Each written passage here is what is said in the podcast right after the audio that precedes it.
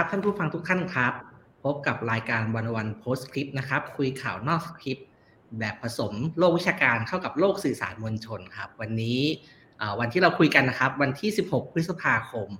2566 นะครับ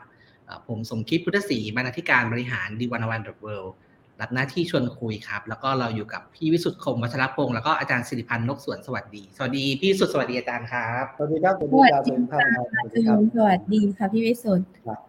ครับครับยี่สิบหกเป็นเป็นวันนี้สิบหกครับ ผ่านเลือกตั้งมาแล้วสองวันครับหายหายหายเซอร์ไพรส์กันหรือยังครับ ทั้งสองคน เออก่อนก่อนอื่นต้องบอกอาจารย์สีนะผมคุยอาจารย์สีคราวที่แล้วว่าเออพักพักรัฐบาลน่าจะน่าจะได้เกินครึ่งอะค่ะผมหาซื้อไปหาซื้อปี๊บไม่ทันนะที่พุ่งหัวตัวเอง ผมผิด ผมอะอายผิดที่หาซื้อปี๊บมาคุมอายอะ ผิดจำไม่ได้แล้วค่ะค่ะเออเออนั่นแหละ ก็ต้องยอมรับผิดพลาดค่ะ คือสิหลังๆเนี่ย คือถ้าเรายิ่งคุยกันเข้ามาใกล้ๆเนี่ยสิสิคิดไปตลอดค่ะว่าเอ่อพักร่วมฝ่ายค้านเจ็ดสิบเปอร์เซ็นค่ะแต่แต่ไม่คิดแต่ที่จูงเปิดประเด็นว่าเซอร์ไพรส์ไหมเซอร์ไพรส์มาก คิดจริง ๆว่าเอ่อเพื่อไทยก้าวไกลจะสลับกันนะคะ แต่ขั้วเพื่อไทยก้าวไกลเนี่ยสิเชื่อจริง ๆ ว่าเหยียบ เหยียบสามร้อยค่ะ แต่ว่าที่เซอร์ไพรส์ที่สุดก็คือก้าวไกลพลิกมาชนะ และบัญชีรายชื่อสูงมากค่ะก็ก็แสดง land ครับคือ landslide แทนที่เป็น landslide เพื่อไทยเป็น landslide ก้าวผิดค่าใช่ใช่เป็นเป็นเป็นต้องต้องบอกว่า อันนี้มันเหมือนอะไรอะมันไม่ใช่สายลมแห่งการเปลี่ยนแปลงอย่างเดียวนะ บางคนบอกว่ามันคือเทอร์นาโดของการเปลี่ยนแปลง เพราะมันมันเราคงต้องทำความเข้าใจกับ กับการโหวตของประชาชนที่มีต่อก้าวไกลในครั้งนี้เยอะเลย บ้านใหญ่ที่เรียกว่าเป็นบ้านแตกสาแรกขาดนะคะโอ้โหว่ากระจายแต่มีไม่กี่หลังที่บ้านบ้านเทอร์โดของอาจารย์สีได้ใช่ มีบุรีรัมย์มีสุพรรณบุรีนะมีพะเยาเพชรบูรณ์กำแพงเพชรเท่าที่เห็นอยู่เท่าที่เห็นยังยังแข็งแรงเป็นบ้านตึกนะยังทาราโดยังไม่พัดไปอยู่ไปด้วย ครับทีนี้อยากอยากชวนอาจารย์ตอนนี้คะแนนก็เริ่มนิ่งแล้วนะครับ อยากชวนอาจารย์สีก่อนเลยครับว่า อาจารย์มองไปที่คะแนนเนี่ยอาจารย์อาจารย์เห็นอะไรในในความเปลี่ยนแปลงไหมครับ ที่เขาบอกว่าเปลี่ยนแปลงเนี่ยอะไรกันแน่ที่เปลี่ยนแปลง อืม ถ้ามองกรอบใหญ่เนี่ย คิดว่าสิ่งที่เปลี่ยนมากเลยเนี่ย คือความคาดหวังที่มีต่อประเทศนะคะครั้งเนี้ยโหมดครั้งเนี้ยมันสะท้อนความกระหายนะคะที่ที่จะเปลี่ยนแปลง ทีนี้เปลี่ยนแปลงอะไรอะเปลี่ยนแปลงที่ ความคาดหวังที่มีต่อประเทศ แล้วสำคัญที่สุดเนี่ยมันคือการเปลี่ยนแปลงมุมมองที่ประชาชนมีต่อตัวแทนนะคะการเลือกตั้งเนี่ยก็คือการเลือกตัวแทน representation อันนี้มุมมองต่อการเลือกตัวแทนเนี่ยมันเปลี่ยนไปไปทำกันบ้านมาเนี่ยนะคะก้าวไกลเป็นพักที่ส่งผู้สมัครหน้าใหม่เนี่ยมากที่สุด หน้าใหม่จริงๆเลยเนี่ยหน้าใหม่จริง ๆ ในความหมายที่ไม่ได้มีพื้นเพที่เป็นครอบครัวนักการเมืองนะคะสองร้อยสี่คน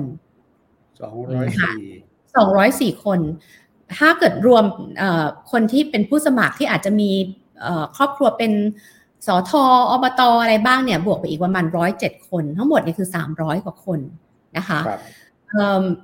การโหวตของประชาชนเนี่ยประการแรกมองว่ามันคือการปฏิเสธ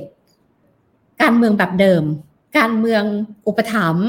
การเมืองที่ดูแลพื้นที่ แบบเดิม เพราะคนเหล่านี้เนี่ยถ้าเขาบางแต่ต้องบอกนะคะว่าไม่ใช่ว่าก้าวไกลไม่ดูแลพื้นที่ไม่ลงพื้นที่บางคนเขาก็ทำงานในพื้นที่มาตลอด เออแต่ว่า ซึ่งซึ่งอันนี้ถ้ามองอีกแง่หนึ่งก็สงสารสงสารนักการเมืองเดิมที่เขาลงพื้นที่เราไม่ได้รับเลือกตั้งเพราะมันแพ้ไอ้แพ้กระแสแพ้คือเอ่อกลไกใหม่ทางการเมืองอะนะคะ ถ้าประการที่สองที่ที่เรามองเห็นว่ามันเปลี่ยนแปลงไปนอกเหนือจากการปฏิเสธการเมืองแบบบ้านบ้านบ้านเก่าบ้านบ้านเดิมนะคะเป็นการลงโทษพักการเมืองฝ่ายรัฐบาล แล้วพักที่ได้รับความเสียหายพ่วงไปด้วยอย่างชัดเจนเลยเนี่ยคือเพื่อไทย จริงๆ มองว่าครั้งนี้เนี่ยคือความพ่ายแพ้อย่างมากของเพื่อไทย เพราะเพื่อไทยเนี่ยยังยังเน้นการเมืองแบบแบบเดิม เน้นบ้านเก่า แล้วตอนแก้รัฐธรรมนูญเนี่ย ก็จริงๆแล้วก็อยากให้แก้เป็น 350 150 คือบัญชีรายชื่อนะคะ แต่อันนี้เพื่อไทยก็แพ้บัญชีรายชื่ออยู่ดี แต่ว่าก็ยังไปเน้นสสเขตการเมืองแบบต่อเขตสสเขต 400 นะคะประการที่สองที่ที่คิดว่ามันสะท้อนเนี่ยมันก็คือมันมัน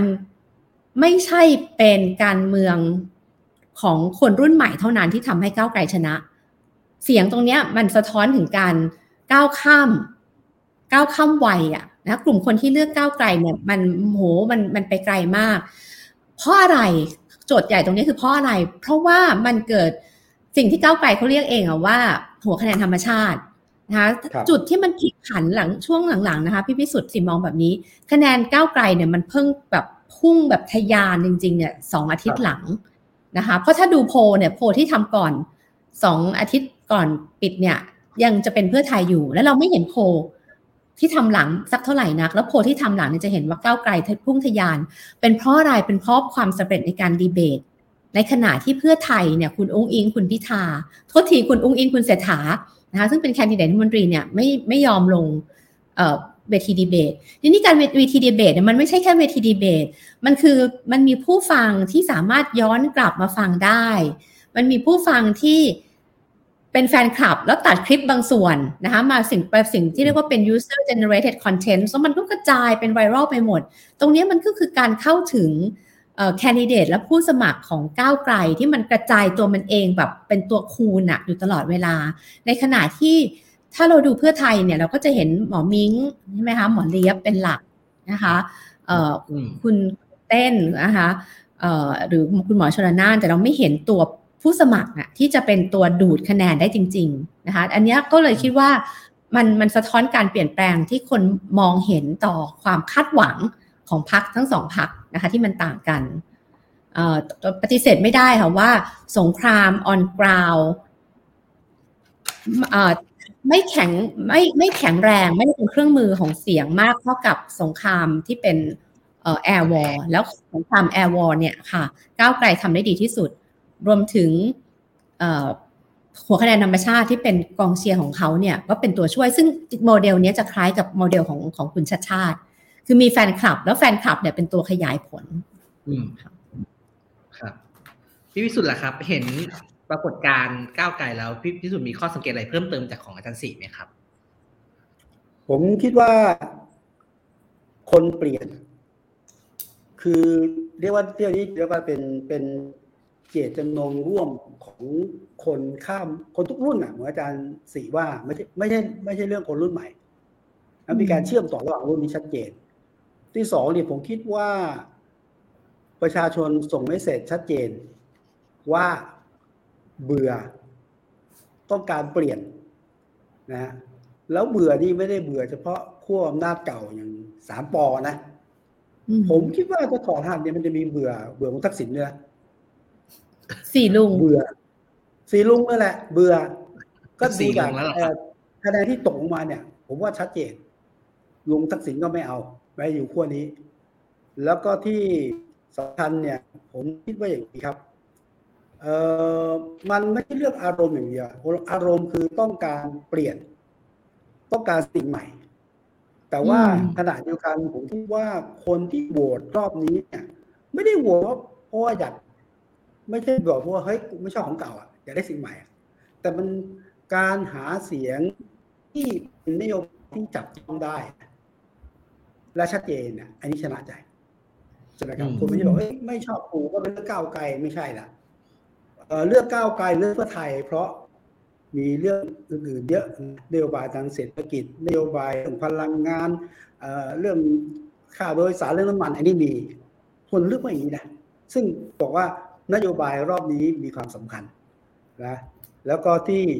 เป็นประเด็นนึงคือผมคิดว่าอย่างนี้ฮะเรื่องของประชาชนเนี่ยเขาเขาเขาแบบแสดงเจตจำนงที่มีตัวตนชัดเจนและมีส่วนร่วมนะนั้นไม่เกรงกลัวนะ เช่นเออเวลาเลือกลงคะแนนใช่ไหมเขาห้ามใส่เสื้อ ที่มีเบอร์หรือหรือหรือสีหรือโลโก้ใช่ไหมครับ ผมก็จะเห็นที่เห็นนะฮะแต่งชุดส้ม ทุกอย่างส้มบางคนแต่งหน้าหน้านี่ส้มมาเลยนะหรือว่าที่น่าสนใจมากผมคิดว่าเจตจำนงประชาชนชัดเจน แล้วก็ไม่ได้เฉพาะเรื่องอารมณ์นะก็คือว่าคุณไปซื้อของร้านกาแฟเขามีมีใบเสร็จใช่ไหมครับ ใบเสร็จจะบอกว่าสนับสนุนการเลือกผู้ว่า ทั้งประเทศ อืมเฮ้ยไอ้นี้มันไม่ใช่เรื่องอารมณ์นะ มันเป็นเรื่องความชัดเจนของนโยบายที่ต้องการได้ใช่ไหมฮะหรือผมไปร้านผมซื้อค้าของไอ้ร้านซัวเนี่ยนะในในเซ็ตก็มีอะไรไหมฮะเขาบอกว่า อยากได้ค่าไฟฟ้าลดลง อยากได้โซลาร์เซลล์ในใบเสร็จนะ นั้นผมคิดว่านี่แหละคือนอกจากเจตจำนงเรื่องจากอารมณ์เรื่องต้องการเปลี่ยนมันเป็นเรื่องของคนเข้าลึกถึงนโยบายและทิศทางที่อยากเห็นชัดเจนมากในสิ่งที่เห็นในในในรอบนี้นะครับ แล้วก็อันนี้แน่นอนทุกคนพูดแล้วคือ ต้องการความชัดเจน ง่ายๆคือเพื่อไทย ใครจะเป็นนายกก็ไม่รู้สามคนหนึ่งหนึ่งสองก็ลังละลังเล จะจับมือกับป้อมไหมก็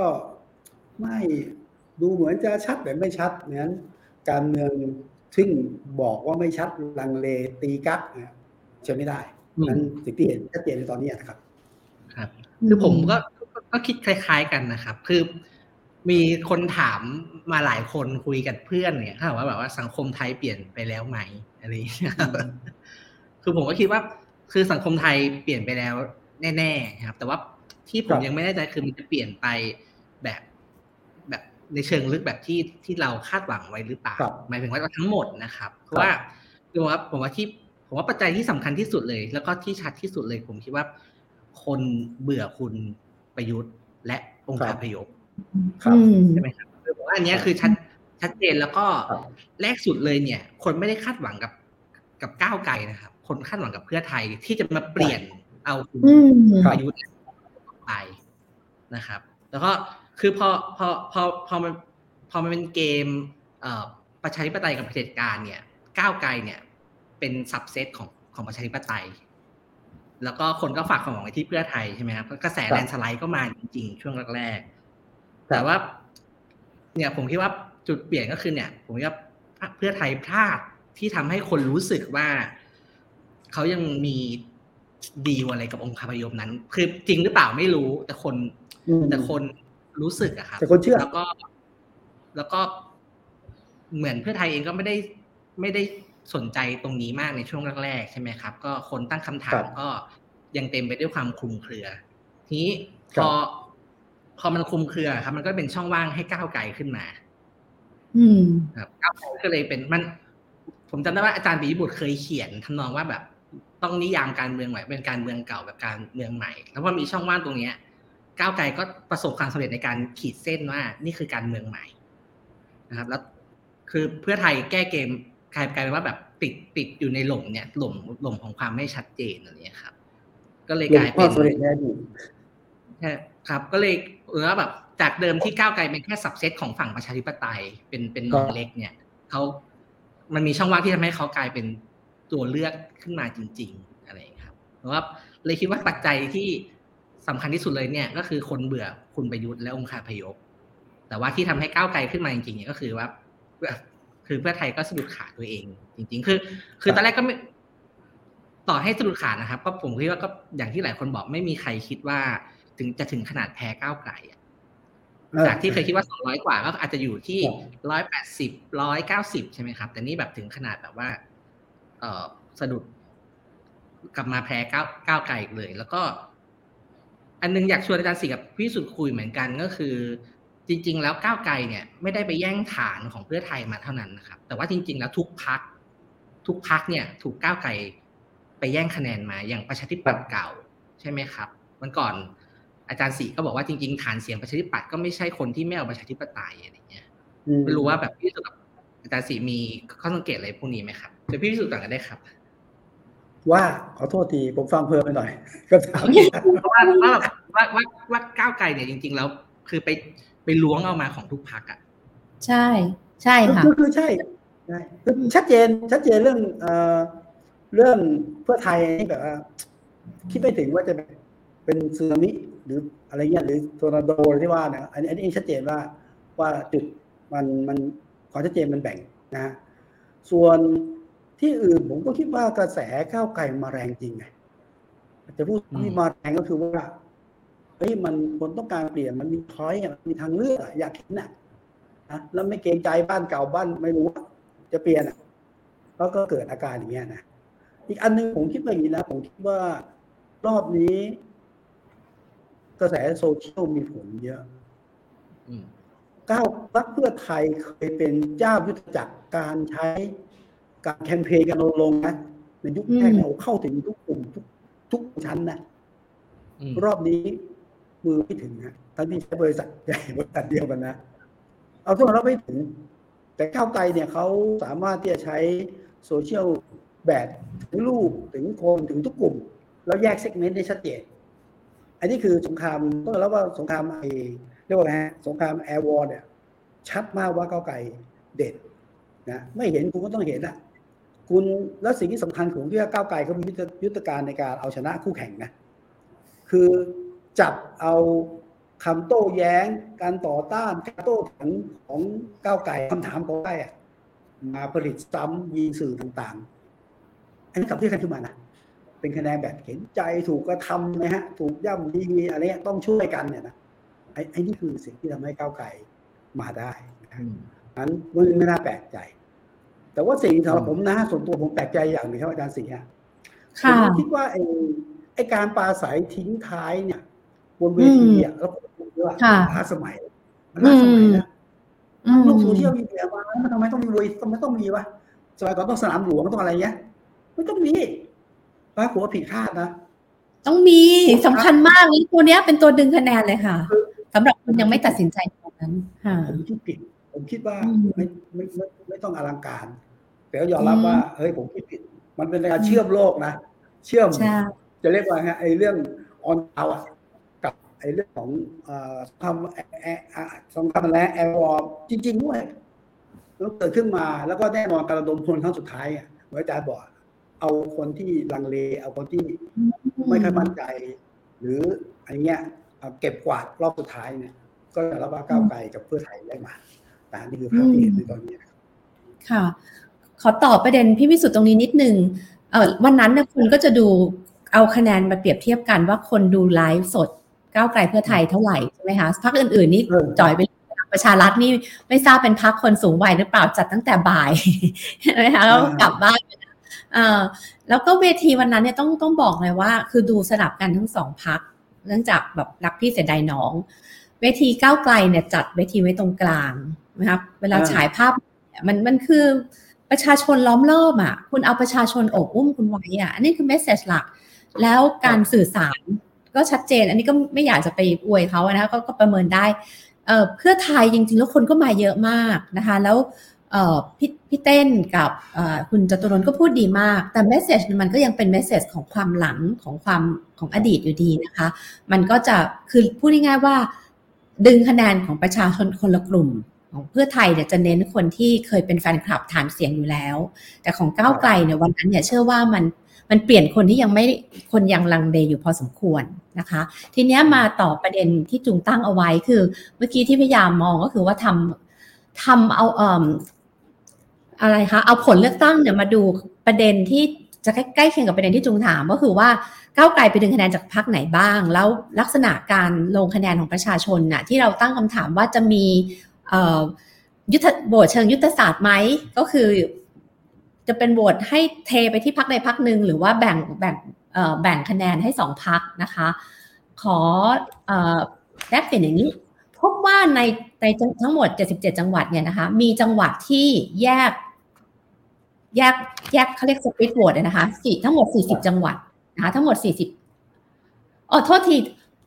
ที่ไม่แยกอะที่เลือกพักเดียวเนี่ย 40 จังหวัดขออภัยค่ะครับพักเดียว 40 จังหวัดนะคะ ในบรรดา 40 จังหวัดเนี่ยเลือกให้เพื่อไทย2ใบ 19 จังหวัดนะคะก้าวไกล2ใบ 18 จังหวัด ประชาชาติ2ใบ 2 จังหวัด แล้วก็รวมไทยสร้างชาติ2ใบ 1 จังหวัดนะคะทีนี้เอ่อพอมาแยกเนี่ย อันนี้มันน่าสนใจประเด็นของจุงว่าก้าวไกลไปแย่งจากไหนบ้างนะคะ เราพบว่า คนที่โหวตบัญชีรายชื่อก้าวไกลคือส่วนมากเนี่ยเขตเนี่ยเขาอาจจะเลือกตามความใกล้ชิดอุปถัมภ์การดูแลพื้นที่ใช่ไหมคะเขาโหวตเขตให้กับพักหนึ่งแต่โหวตบัญชีรายชื่อให้ก้าวไกลเนี่ยอย่างเช่นโหวตภูมิใจไทย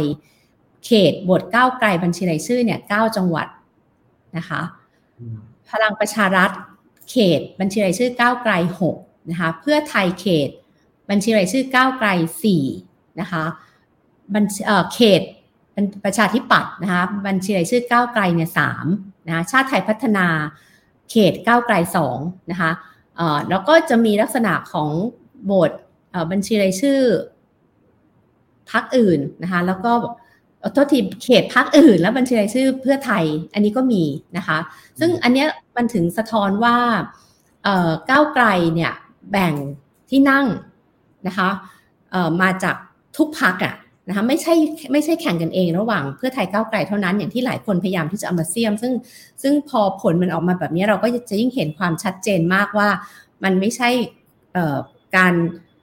แข่งกันภายในตะกร้าเดียวกันนะคะมันแข่งกันมาข้ามมาด้วยนะคะก้าวไกลเนี่ยดึงจากทุกพักเนี่ยมา โดยเฉพาะบัญชีรายชื่อนะคะจะมาเป็นของก้าวไกล เยอะมากคือเขตพักอื่น แต่บัญชีรายชื่อก้าวไกลดังนั้นเราถึงเห็นบัญชีรายชื่อก้าวไกลถึง 14 ล้าน ในขณะที่เพื่อไทยเนี่ยแค่ประมาณ10 ล้านนะคะอีกประเด็นหนึ่งที่อยากจะชี้ให้เห็นก็คือว่ากรุงเทพค่ะ ไม่ทราบได้ได้เข้าไปดูคะแนนกรุงเทพไหม คือกรุงเทพเนี่ยนอกจากความประหลาดใจอย่างมากที่ก้าวไกลแทบจะกวาดทั้งหมด ยกเว้นเขตของคุณคุณอิ่มนะคะสสธีรัตน์กรากระบัง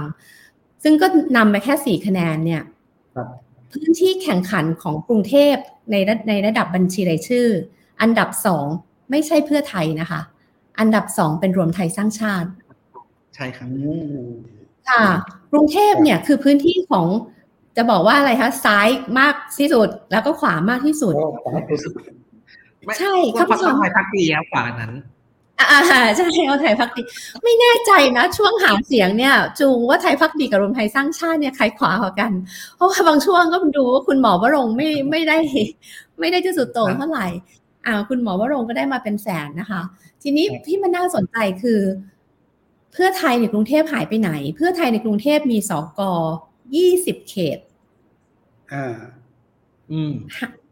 สกไม่ทำงานหรือ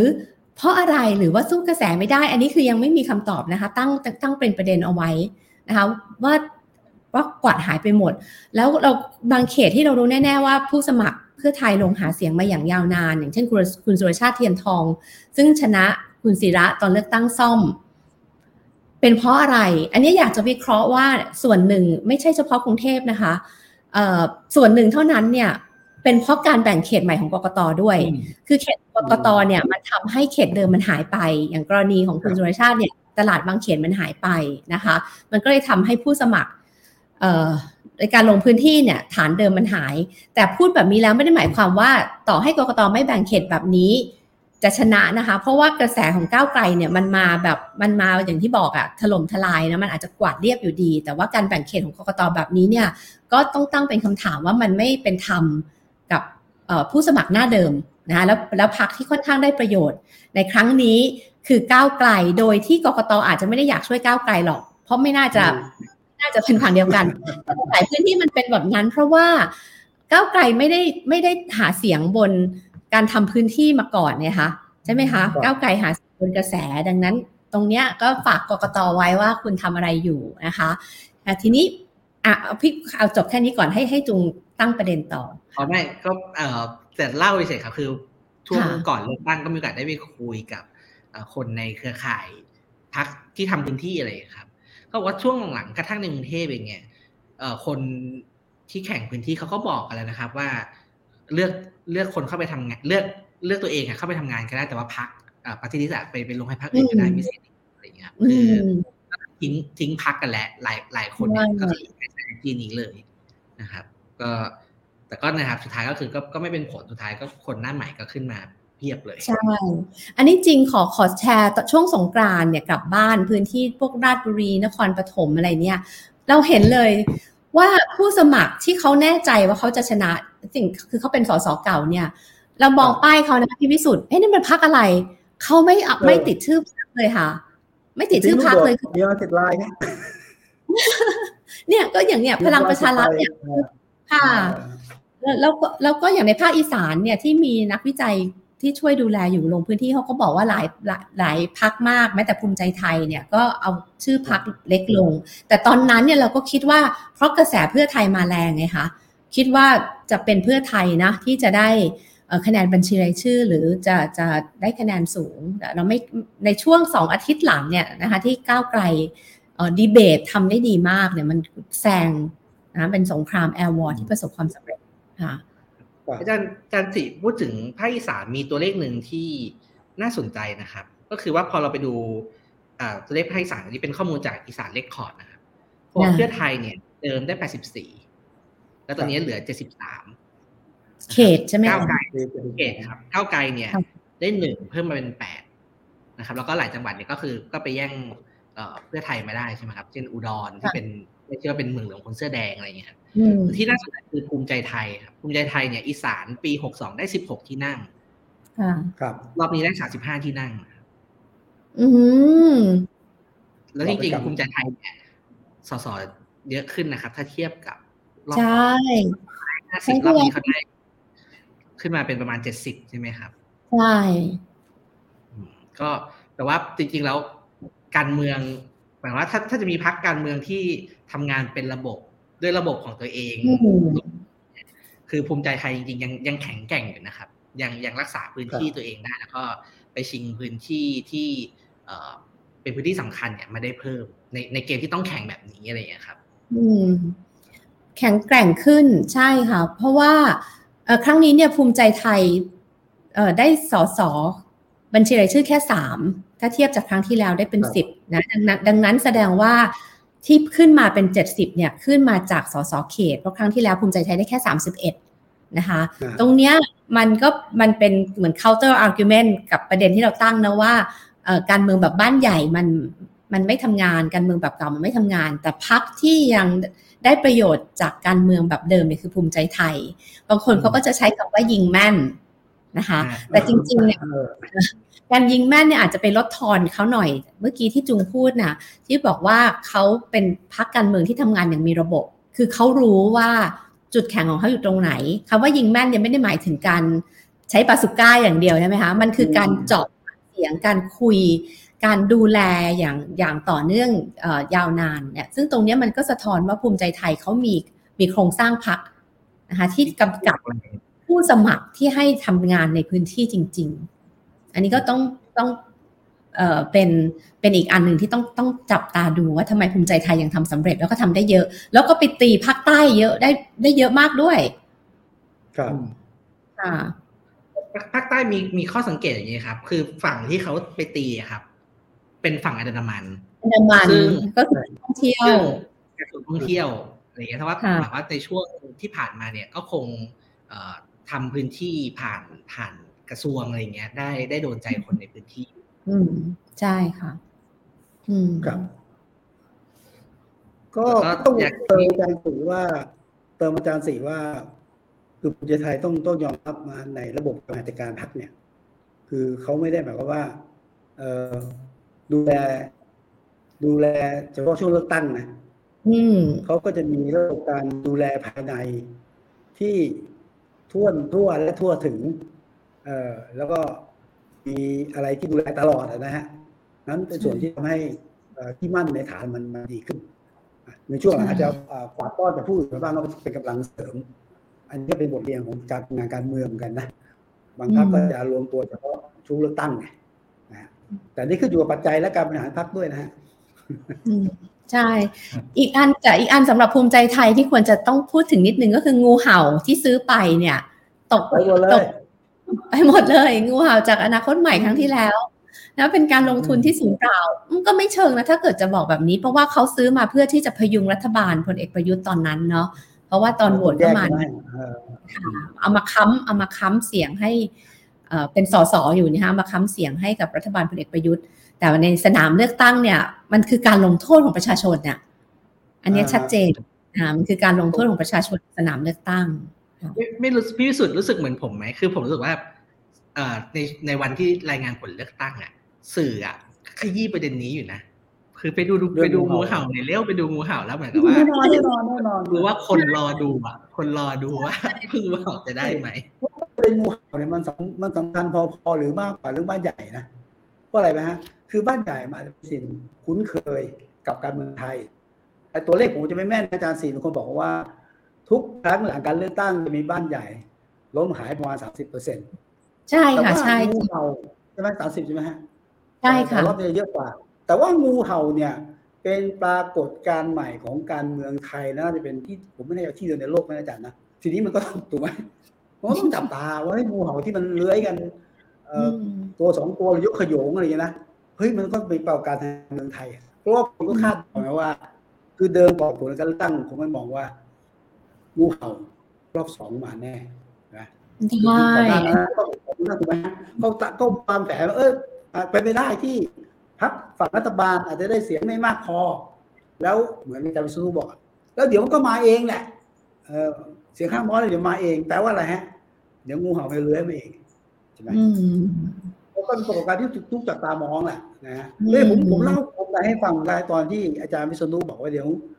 เสียงข้างน้อยแล้วพอตั้งรัฐบาลเสร็จเสียงข้างๆก็มาเองอะใช้เวลาไม่นานอะค่ะก็มีนักการเมืองใหญ่ที่ย้ายพักมาจากพลังประชารัฐนะอืมเอาเขาก็พูดเลย ก็อยู่ในวงด้วยบอกว่าเขานี่ประมาณสามสิบตัว ต้องย้ายก็ย้ายอะไรอย่างนี้นะ เออแต่การเมืองนี้มันพลิกได้ไงการเมืองมันมันพลิกนะเราการงูเห่าไม่แปลกที่ต้องจับตาเรื่องการงูเห่าสำหรับการเลือกตั้งของบ้านเรา แต่แต่ผมผมว่ารอบนี้มันมันมีความเปลี่ยนแปลง คือรอบที่แล้วเนี่ย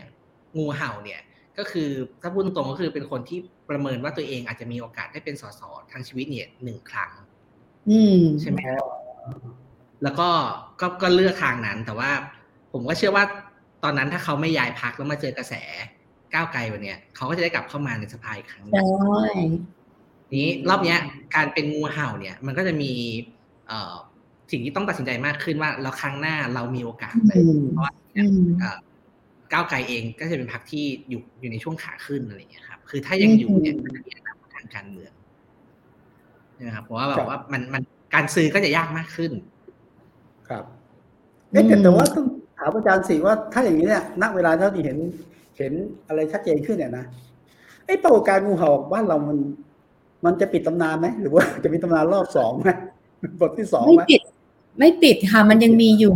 ยังมีอยู่สิเชื่อเชื่อว่ายังมีอยู่ แต่ว่าสองประเด็นค่ะ ประเด็นที่จุงตะพูดเนี่ย อันนี้ดีมาก เพราะว่าเอ่อสสจำนวนมากโดยเฉพาะอย่างยิ่งของก้าวไกลนี่พูดตรงๆเนี่ยได้รับเลือกตั้งมาไม่ใช่เพราะคุณสมบัติส่วนตัว ไม่เหมือนกับพวกบ้านใหญ่ใช่ไหมคะกับสสพักอื่น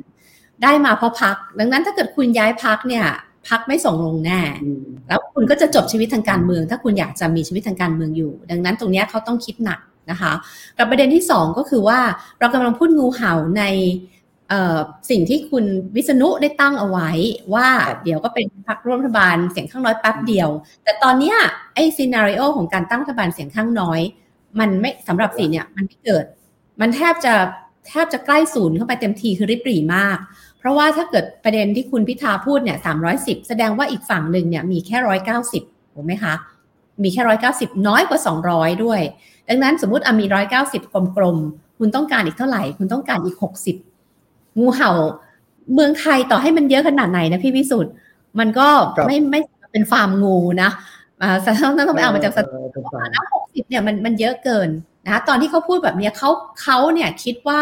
ฝั่งเขาเนี่ยจะได้สองร้อยยี่สิบหรือสองร้อยสามสิบอาจแค่ยี่สิบแต่ว่าเขาไม่ฟังไม่ฟังที่เราคุยกันไงว่าเราบอกว่ามันเจ็ดสิบนะฝั่งฝ่ายรัฐฝ่ายค้านนะคะ ทีนี้ไม่ไม่แน่ใจว่าเราจะไปเรื่องของการจัดตั้งรัฐบาลหรือเปล่าอยากจะชวนคุยอีกประเด็นหนึ่งที่จุงส่งมาให้ครับเราเอ่อในหลังใหม่นะคะ เรื่องของพักหนึ่งที่นั่งที่เราชื่อไม่คุ้นหูอ๋ออ๋ออ๋ออ๋ออ๋อ เพราะว่าถ้าเกิดเราดูผลเลือกตั้งเนี่ย ตอนนี้จะมีพักที่เราเอ่อชื่อไม่คุ้นเลย แต่ได้หนึ่งที่นั่งมาในระบบบัญชีรายชื่อ ซึ่งถ้าจะใช้อันนึงก็คือสสที่ปัดเศษนะคะเอ่ออย่างเช่นอะไรอย่างเช่นเอ่อพักครูไทยเพื่อประชาชนได้หนึ่งแสนเจ็ดหมื่นคะแนนพักพลังสังคมใหม่ได้หนึ่งแสนเจ็ดหมื่นหกพันพักเป็นธรรมหนึ่งแสนแปดหมื่นนะคะพัก ท้องที่ไทยหนึ่งแสนเก้าหมื่นนะคะแล้วพักครับชื่อพักใหม่นะได้สองแสนสี่และพักประชาธิปไตยใหม่ได้สองแสนหกพักเหล่านี้คือเป็นพักหนึ่งที่นั่งจริง ๆ ในความหมายที่ไม่มีสสสสเขตนะคะ ส่วนอย่างมีพักชาติไทยพัฒนาพักไทยสร้างไทยพักพลังประชารัฐอย่างเงี้ยได้สสหนึ่งที่นั่งในระบบบัญชีรายชื่อ อันนี้ก็เป็นความก็เป็นความประหลาดใจอีกด้านหนึ่งนะ คือก็คิดว่าใช่ คือคิดว่าเขาได้น้อยแหละ แต่ไม่คิดว่าจะได้น้อยขนาดหนึ่งที่นั่ง อันนี้แสดงว่าในระดับชาติเนี่ยพักพวกนี้ถูกลงโทษอย่างรุนแรงนะคะ คือสามารถเป็นพักที่เรียกว่ามี national appeal อะไม่มีไม่มีเสน่ห์สำหรับคนทั้งประเทศ แล้วพบว่ามีโนเนมที่ไม่เคยได้ยินชื่อเนี่ย ถึงหกพัก มานะคะ แต่จริงๆต้องบอกว่าพักประชาธิปไตยใหม่อะค่ะเขาได้มาตั้งแต่สมัยรัฐบาลเออห้าสี่ไม่ได้ไม่ใช่พักไม่ใช่พักใหม่เป็นพักเก่า แล้วเขาก็ได้หนึ่งที่นั่งได้หนึ่งเดียวมาตลอด ได้หนึ่งเดียวมาตลอดค่ะ แล้วพักพักเอ่อพักที่จริงอ่าพักครูไทยเพื่อประชาชนเนี่ยครั้งที่แล้วก็ได้นะคะค่ะแล้วพักเป็นธรรมที่คุณพิธาพูดถึงว่าจะดึงมาเป็นพักร่วมรัฐบาล เพราะว่า เป็นพันธมิตรตอนเสียงเนี่ยพักนี้เป็นพักสามจังหวัดภาคใต้เป็นพักที่ทำงานเข้มข้นในสามจังหวัดภาคใต้ น่าจะดึงคะแนนมาจากกลุ่มพี่น้องมุสลิม แล้วก็ดึงคะแนนส่วนมาจากอ่าค่ะพักประชาชาติค่ะผมซึ่งไอ้พักเป็นธรรมเอ๊ะทำไมไปชัวร์มาเข้าใจแล้วว่าอาจารย์บอกเป็นพักที่แต่แต่มีเรื่องเจนไเป็นหลักนะค่ะ ใช่ที่ที่ส่งให้อาจารย์สี่กับ พี่วิสุทธ์หลังใหม่ก็คือมีโพสต์ของคุณขออนุญาตอ่านชื่อ ถ้าผิดก่อนไปคุณฟาริสฟายศโยธาสมุทรนะครับคือเขาตั้งข้อสังเกตว่าพักเล็กที่ได้คะแนนเนี่ย คือเป็นพรรคที่ได้ party list เบอร์หนึ่งถึงเบอร์หกทั้งหมดก็เลยคิดว่าหรือความเป็นไปได้ที่ว่าอาจจะมีความเข้าใจผิดไปไปลงคะแนนผิดอะครับพูดง่ายๆว่าไปลงคะแนนสสแบบเขตเนี่ย ให้ party list แทนครับซึ่ง ก็ก็ก็น่าสนใจดีเหมือนกันครับข้อสังเกตนี้ ใช่ พอเขาเขาเสนอหลักฐานมายิ่งน่าสนใจเข้าไปอีกอะค่ะเขาบอกว่าเอ่อพักที่ถ้าถ้าเป็นแบบที่ตั้งสมมติฐานนี้แบบที่จุงพูดเนี่ยพักที่เสียคะแนนไปให้กับพักเล็กเหล่านี้มากที่สุดถึง 45%เนี่ยคือพักภูมิใจไทย คือสสเขตของภูมิใจไทยเนี่ยเขาก็เป็นประมาณเบอร์หนึ่งถึงเบอร์หกเนี่ยนะคะ เพราะเวลาอย่างเขตตัวเองเนี่ยมีผู้สมัครเขตแค่สิบห้าคนก็จะมีแค่หนึ่งถึงสิบห้าใช่ไหมคะ แล้วจริง ๆ ประชาชนเนี่ยอาจจะตั้งใจไปลงคะแนนให้ให้กับพักใหญ่ในระบบบัญชีรายชื่อ แต่ไปลงผิดอ่าเป็นระบบเขตแทน ซึ่งอันนี้จริง ๆ แล้วเราก็คงจะสรุปไม่ได้อย่างชัดเจนว่ามันไม่มีหลักฐานนะคะแล้วพักบัตรเหล่านี้ ประเด็นก็คือว่าเขาลงผิดมันไม่สมมุติถ้าเขาลงผิดจริง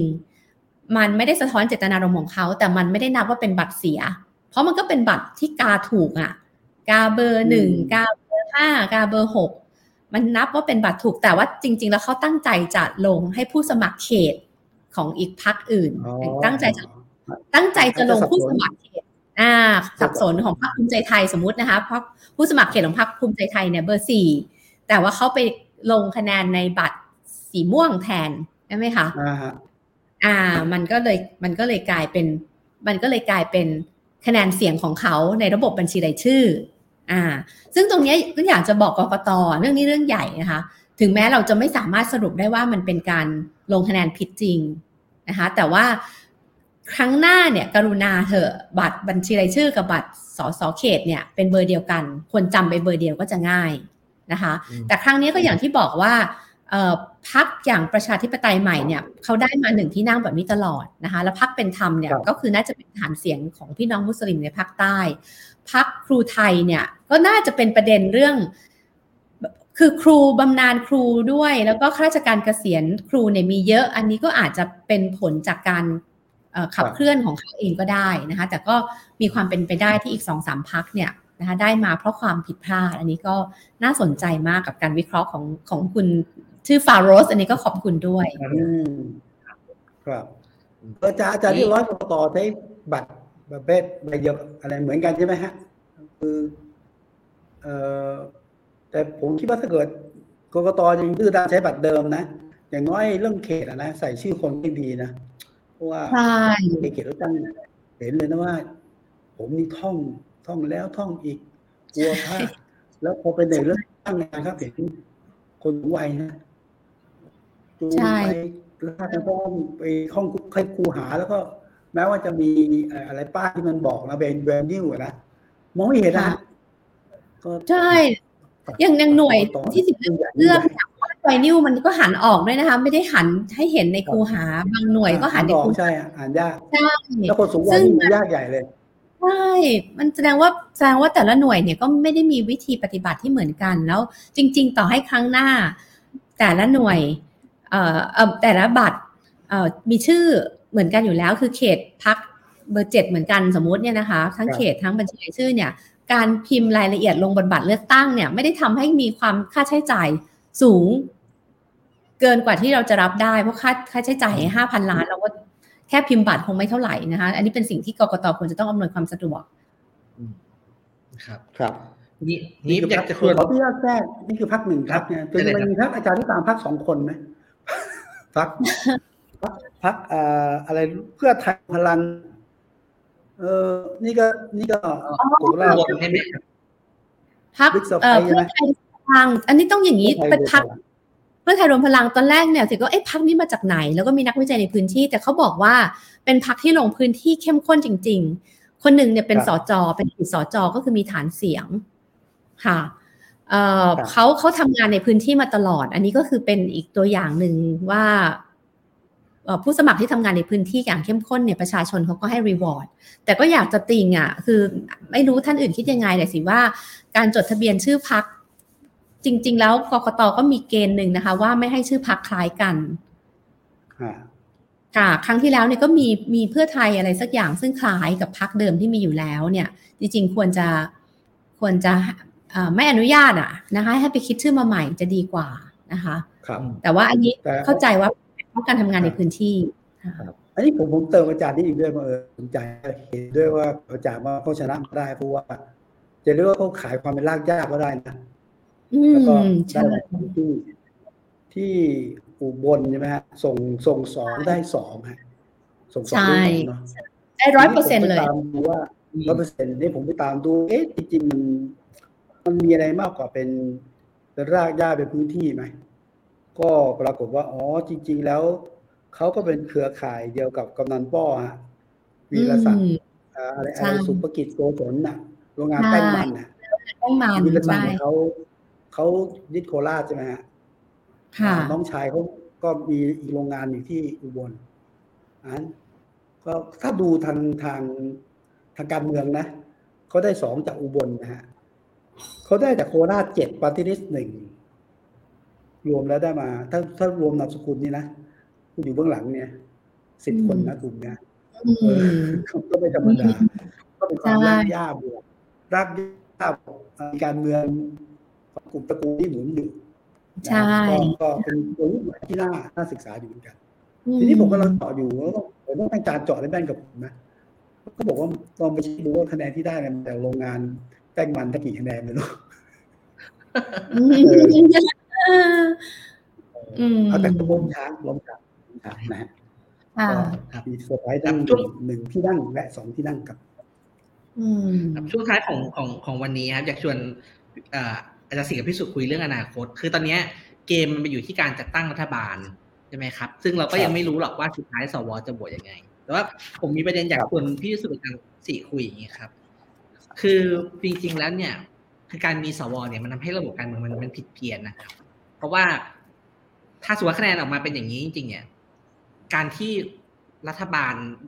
โดยเฉพาะก้าวไกลกับเพื่อไทยไปจับกันเนี่ย มันทาให้เสียงรัฐบาลเสียงข้างมากมันเยอะเกินไปไหมครับนันสิ ใช่ค่ะสามร้อยสองร้อยใช่ไหมจริงๆควรจริงๆสองพักนี้ควรจะแข่งกันแล้ว ก็ขานอำนาจกันในระบบปกติ แต่พอมันระบบไม่ปกติกลายเป็นว่าสองพักนี้ ต้องมาจับเหมือนกันแล้วสุดท้ายก็คือก็จะกลายเป็นรัฐบาลที่ถ้าถ้าตั้งได้ก็จะเป็นรัฐบาลที่เข้มแข็งมาก แล้วก็ฝ่ายตรวจสอบเนี่ยอ่อนแอไม่รู้อาจารย์มองประเด็นพี่วิสุทธ์มองอยังไง คือคือสิสิเริ่มก่อนนิดนึงก็ได้ค่ะ คืออจุงจะหมายความว่าพอเพื่อไทยก้าวไกลมารวมกัน มันจะดูเข้มแข็งเกินไป เพราะเป็นพรรคอันดับหนึ่งอันดับสองใช่ไหมคะ แล้วฝ่ายค้านจะอ่อนแอ แต่ถ้าเกิดเราดูตัวเลขอตอนนี้คือถ้าสองพรรครวมกันสมมติตีว่ามันสองร้อยเก้าสิบใช่ไหมคะ แล้วสองร้อยเก้าสิบฝ่ายค้านยังทำงานได้อยู่ ถ้าเป็นตัวเลขนี้ อ่า แต่เอาตัวเลขที่คุณพิธาพูดมาเนี่ยก็คืออยากได้ประมาณ310 ซึ่งจริง ๆ ก็คือเป็นตัวเลขใกล้ ๆ กับสมัยรัฐบาลคุณยิ่งรักษณ์นะตอนนั้นนะ300นะคะเอ่อเพื่อไทยเพื่อไทยใต้คุณยิ่งรักษณ์เนี่ยคือได้มา 265 แต่ก็ไปรวมพักอื่น ๆ เข้ามานะเพื่อกันเนี่ยกลัวงูเห่ากลัวอะไร เพราะตอนนั้นอย่างคุณเนวินก็แยกภูมิใจไทยออกไป ตอนสมัยเป็นพลังประชาชนใช่ไหมคะก็ตั้งรัฐบาลเสียงขั้นมากค่อนข้างใหญ่ ทีนี้ประเด็นของจุงเนี่ยมันน่าสนใจก็คือถ้าเพื่อไทยก้าวไกลรวมกันมันจะใหญ่เกินไปไหมถ้าแค่นี้สำหรับ สำหรับพี่เองอะพี่คิดว่าไม่ได้ใหญ่เกินไป แล้วก็เป็นพักที่อะพูดง่ายๆว่าเคยเป็นพักร่วมฝ่ายค้านเคยทำทำงานร่วมกันมาในในกรอบนี้ แล้วก็เป็นพักที่อะชูธงประชาธิปไตยในความหมายแบบของประเทศไทยแบบหนึ่งแล้วกันนะคะ เพราะว่าต่างประเทศเนี่ยเอ่อก็เคยมีปรากฏการณ์นี้ อย่างเช่นเอ่ออย่างเยอรมันเองซึ่งเป็นพรรคร่วมตลอดเนี่ยนะคะโซเชียลเดโมแครตกับคริสเตียนเดโมแครตซึ่งเป็นพรรคใหญ่สองฝั่งเขาก็ร่วมกันนะคะ แต่ประเด็นของจุงเนี่ยมันจะอยู่ที่ว่าถ้าเนื่องจากเรามีสว 250 ที่จะต้องมาโหวตร่วมนายกรัฐมนตรี ซึ่งเป็น step แรกก่อนเป็นขั้นตอนที่ 1 ก่อนเนี่ยถ้าถ้า 310 รวมกันที่คุณพิธาพูดถึงตัวเลขนี้ ไม่ได้เสียงสวมามากพอก็คืออีกประมาณ 66 ที่นั่งนะคะสมมติได้มาแค่อะห้าคน เข้าใจว่าตอนนี้เนี่ยมีการไลฟ์ว่าสวบางท่านประกาศว่าจะโหวตให้ในเพจเพจของรีพอร์เตอร์นะคะ โฆษณาให้เนี่ย สมมุติว่าได้มาไม่ครบ 60 เนี่ย แล้วทางเลือกที่สองของก้าวไกลก็คือต้องไปดึงพรรคอื่นมาร่วม เพื่อจะปิดสวิตช์สวโดยเสียงของสสอะค่ะพี่วิสุทธ์นะคะ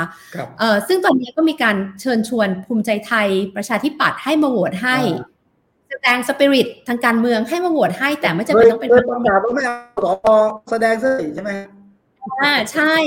นะคะ ซึ่งซึ่งก็เอาเลยยกมือหน่อยอ่าคือโหวตให้โหวตเรื่องนายกให้แต่ไม่จำเป็นต้องเป็นพรรคร่วม อ่า ซึ่งก้าวไกลเขาก็เคยพูดประเด็นนี้ต่อเพื่อไทยว่าเขายินดีจะโหวตให้ ถ้าไม่มีพลเอกประยุทธ์เอกประวิตยใช่ไหมคะแต่ไม่จำเป็นต้องเป็นพรรคร่วมรัฐบาล แต่เราถามจริง ๆเถอะว่าเรามีสปิริตนี้ ในพรรคการเมืองแบบภูมิใจไทยหรือประชาธิปัตย์หรือเปล่านะคะ ถ้าสมมุติว่าทางนี้ไม่ได้นะคะ พี่วิสุทธ์ อาจจะจำเป็นที่ก้าวไกลจะต้องยอมดึงภูมิใจไทยเข้ามาภูมิใจไทยมี 70 ที่นั่ง ดึงเข้ามาบวกกับ 310 เป็น 380 อันนี้ปิดสวิตสวได้ แต่ภูมิใจไทยก็คงไม่โหวตให้ฟรีคงโหวตในฐานะพรรคร่วมรัฐบาล แบบนี้ค่ะจูงมันจะเป็นการบังคับให้เป็นพรรคร่วมรัฐบาลใหญ่เกินไป ซึ่งไม่แน่ใจด้วยว่าซีนารีโอนี้จะเกิดจริงขึ้นมาได้หรือเปล่าค่ะผมผมไม่ตอบแล้วลุงได้ไหมครับลุง ถามว่าเป็นเสียงข้างมากไปเปล่าผมว่าคิดมากไหมหลังช่วงนี้ คือ คืออย่างนี้ผมจะมองเฉพาะ ผมคิดช็อตสั้นๆอย่างนะ คือโอเคข้างมากหรือไม่ ผมว่าการเมืองข้างหน้ามันจะมีเรื่องอที่ต้องขัดแย้งกันในพรรคมีอยู่แล้วล่ะผมก็เป็นประเด็นหนึ่ง แต่ว่าประเด็นใหญ่เฉพาะหน้าคือศึกข้างหน้าคือคือศึกที่เปลี่ยนความคิด แล้วก็เปลี่ยนผ่านอำนาจ อีกรอบหนึ่งอะอัน step ที่ตุงพูดผมเดี๋ยวรอรอก่อนรอสักภาก่อนคือเมื่อสุตอนตอนเริ่มรายการตุงบอกอะไรฮะแค่การเมืองเปลี่ยนเนี่ยสังคมเปลี่ยนเออผมผมอยากจะบอกว่าอย่างนี้ฮะตอนเนี้ยพูดอย่างนั้นไม่ได้ไม่ถูกก็ทีเดียว ประชาชนเปลี่ยนแต่สังคมยังไม่อันนี้เป็นการสงครามนะคือตอนนี้สังคมแปลว่าอะไรเลือกตั้งคะแนนถล่มทลายอะไรฝั่งนี้แหละได้มา แต่สังคมความเป็นจริงยังมีสวที่ยังไม่เปลี่ยน และยืนยันจะไม่เปลี่ยน ยังมีกลุ่มคนที่ยังช็อกและตั้งตัวไม่ติดทำใจไม่ได้อะพร้อมจะตั้งพร้อมที่ขยับ พร้อมที่จะทำเกมให้การตั้งมาไปไม่ได้ไอ้นี่คือเนี่ยผมคิดว่าประชาชนเริ่มเปลี่ยนแต่สังคมไม่เปลี่ยนมีหลายองค์คาพยพงั้นหน้าที่ เฉพาะหน้าตอนนี้ของการตั้งรัฐบาลคือทำยังไงที่ต้องหมายถึงว่าจะตั้งรัฐบาลให้ได้นะภายใต้ถ้าต้องสู้รบก็ต้องสู้ถ้าไม่สู้รบก็คือต้องหาพันธมิตรที่จะทำให้การตั้งรัฐบาลสำเร็จอะใช่ไหมไม่นั้นเจตจำนงที่ประกาศมันไม่ได้ แต่นี่ผมโจเชียก็เชียนะผมผมผมชื่นชมอย่างนี้โจเชียก็เชียก็คือว่า ตอนนี้ก้าวไกลก็ประกาศว่าจะไม่เอา จะไม่เชิญภูมิใจไทยมา เหตุผลก็คือว่า คิดคนละแบบอะนะคนละขั้วผมว่าก็ชัดเจนดังนั้นผมคิดว่าเฉพาะหน้านี้เนี่ยโอเคนอกจากนอกจากสวนะ ผมคิดต่อยิดหนึ่งครับ แล้วถ้าเกิดว่าไม่เอาภูมิใจไทยมาร่วมนะ แล้วเลือก นายกไม่ได้นะเพราะสวไม่เอาด้วย อาจจะโหวตไม่ผ่านหรือไม่มาประชุมก็ตามแต่นะ อันนี้ก็น่ากลัวที่เกิดอะไรขึ้นหรอกหรืออาจารย์สิผมเลยไม่กล้าคิดว่าเฮ้ยมันมันมันมากกว่ามันนะสำหรับรัฐบาลจริงจริงอาจารย์สิเคยเคยคิด scenario นี้ไว้นะครับครับอาจารย์สีบอกว่าสวจะไม่โหวตแล้วก็ตั้งรัฐบาลไม่ได้อืมใช่ยังยังคิดว่า scenario นี้มีความเป็นไปได้สูงมากค่ะ ก็คืองดออกเสียง เพราะว่าตอนนี้ถ้าเกิดฟังเสียงสวที่ออกมา เป็นปากเป็นเสียงแทนสวท่านอื่นเนี่ยก็พูดเหมือนกับว่า ถ้าอยากปิดสวิตช์สวก็ต้องใช้เสียงสสเป็นคนปิดสวิตช์ นะคะซึ่งตรงเนี้ยอยากจะเรียนท่านว่าเอิ่มกะถ้าเกิดท่านไม่ได้ถูกนับรวมเป็นองค์ประชุมของรัฐสภา 750 เนี่ย เสียงสสเขาก็ตั้งรัฐบาลของเขาเองได้อยู่แล้วนะคะ แล้วอันนี้มันเป็นเงื่อนไขที่รัฐธรรมรัฐธรรมนูญโดยคุณมีชัยรุชุพันธ์ได้กำหนดเอาไว้ ซึ่งมันจะหมดวาระลงนะคะ สวชุดนี้อำนาจก็จะหมดลงไปด้วยเนี่ยเอ่อ11 พฤษภาคมปีหน้านะคะ ทีเนี้ยถ้าเกิดว่าท่านไม่โหวตเนี่ย ท่านก็จะกลายเป็น ในวงวิชาการเราจะเรียกเขาว่าเป็นปฏิปักษ์เสียงข้างมาก เป็นพลังที่เป็นปฏิปักษ์เสียงข้างมาก คือไม่เคารพเสียงที่ประชาชนเลือกแล้วอ่าส่วนมันจะทำให้ประเทศไทยเดินไปทางไหนก็มีอยู่ในใจเหมือนกันค่ะแต่ยังไม่อยากจะพูดตอนนี้ก็หวังว่า หวังว่าเราเราจะได้เห็นสวนะคะจำนวนหนึ่งมามาโหวตคืออาจจะ ถ้าเกิดได้สวมาจำนวนหนึ่งเนี่ย เกมก็จะขยับไปอีกแบบคืออาจจะไปดึงพรรคพรรคที่มาร่วมได้ หกสิบได้ไหมสวคือตัวเลขที่ต้องการไปประมาณสักหกสิบตัวเลขที่ต้องการถึงหกสิบเออค่ะมันจะได้หกสิบหกหกสิบหกตอนนี้สามร้อยสิบต้องการเออมันจะได้ไหมจ๊ะผมผม คือทีแรกผม ผมคิดว่ามีความเป็นไปได้นะแต่นาทีนี้ผมว่ามันยากว่ะสิบยากค่ะสิสิให้ไม่เกินสิบให้ไม่เกินสิบท่านเหรอฮะผมยังคิดสัก เอาละอย่างมากก็อย่างรู้ว่ายี่อย่างรู้นะอย่างรู้นะสักยี่สิบแต่ตอนนี้ที่ผมบอกว่ายากเพราะว่าเออผมต้องเอิญได้ได้คุยได้เห็นบ้างกับสวที่ไม่ได้เปิดเผยชื่อนะค่ะที่ไม่ได้เปิดเปิดเผยชื่ออะแต่เขาก็ชัดเจนนะไอ้คำถามนี่แหละ มีสวมาพูดแค่สองคน แต่ว่าในกลุ่มสวที่ผมไปเช็คมา ส่วนใหญ่ก็เห็นตรงกันนะเขาเขาถามว่าง่ายๆฮะ ถามว่าสวเป็นใครอะไม่ได้ผ่านการเลือกตั้งจากเที่ยวเนี้ยนะเอ่อหน้าที่สวก็คือว่าการกรองคัดเลือกนายกที่ดีที่สุดเอ่ออย่าอย่าอย่าไปอย่าไปปนเรื่องคะแนนเสียงเลือกตั้งกับกับอำนาจของเขาไอ้ไอ้นี่ผมได้ยินแบบเอ้มันก็เป็นเอกภาพคือคือคือแรงต้านเยอะ ซึ่งไม่น่าง่าย ที่ผมจะเล่าให้ฟังว่า มีสวท่านหนึ่งผมไม่เอ่ยชื่อนะ เดี๋ยวรู้ ตอนนี้เขามาแนวใหม่คือไม่ใช่แนวชนนะแต่นะพยายามอธิบายครับ คือเขาจะบอกว่าอย่างนี้ครับ บอกว่าเฮ้ยถ้าใครบอกว่า สวเนี่ย มาเพราะคอสชไม่ใช่นะสวเนี่ยเอ่อมาเพราะว่าประชาชนเป็นคนลงคะแนนรับรองคำถามพ่วงในรัฐธรรมนูญปี 60 เนี่ยให้สวมีอำนาจเลือกนายกดังนั้นอย่าไปบอกว่าเขาเป็นทาสคอสชไม่ใช่ อันนี้ต้องเถียงเลยค่ะ ต้องเถียงเลยค่ะว่าเออ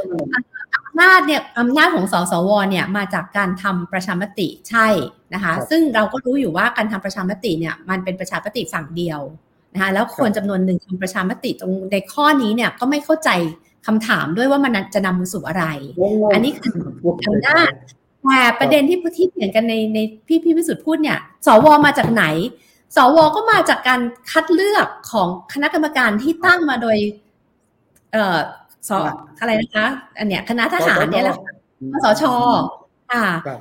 อำนาจเนี่ยมาจากประชาชนให้ไม่เถียงนะคะเหมือนสภาผู้แทนราษฎรก็อำนาจของสภาผู้แทนราษฎรมาจากประชาชนให้ในรัฐธรรมนูญ แต่คนเลือก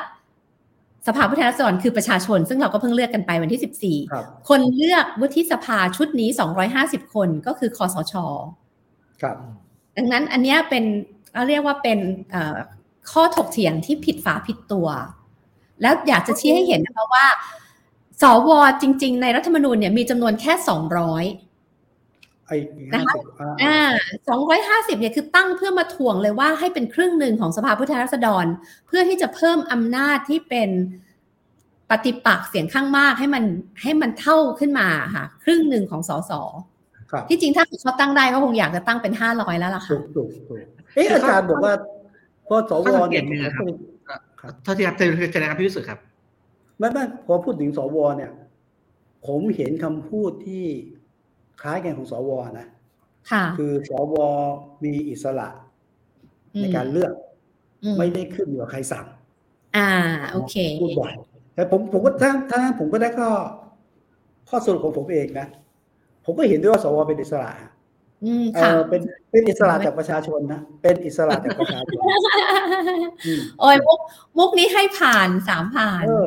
นึกได้ก็คือข้อสังเกตหนึ่งครับพี่วิสุทธิ์เลือกคล้ายๆกันครับ คือ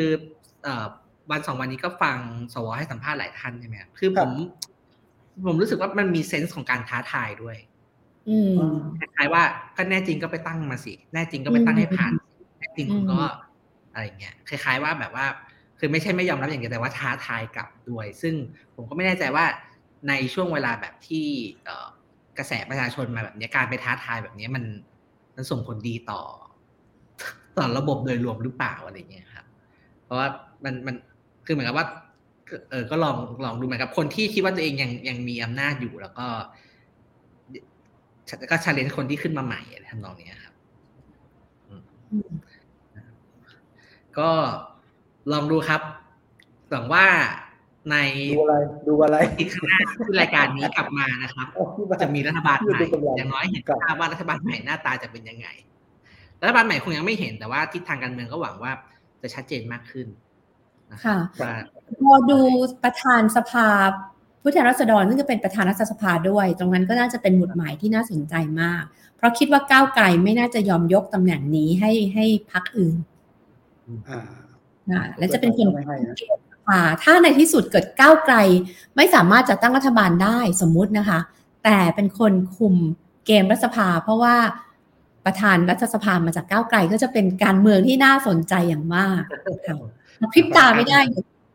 สนุกก็สนุกค่ะเข้มข้นนะครับ แล้วก็เอ่อมีความหวังนะครับมีความหวังสำหรับหลายหลายคนนะครับ เป็นยังไงก็ ก็มาตามกันต่อเรื่อยๆนะครับ ก็ยังไงวันนี้ผมวิสุทธ์แล้วก็อาจารย์สิทธิ์ก็ขอลาไปก่อนครับ สวัสดีสครัวับสดีครับสวัสดีค่ะ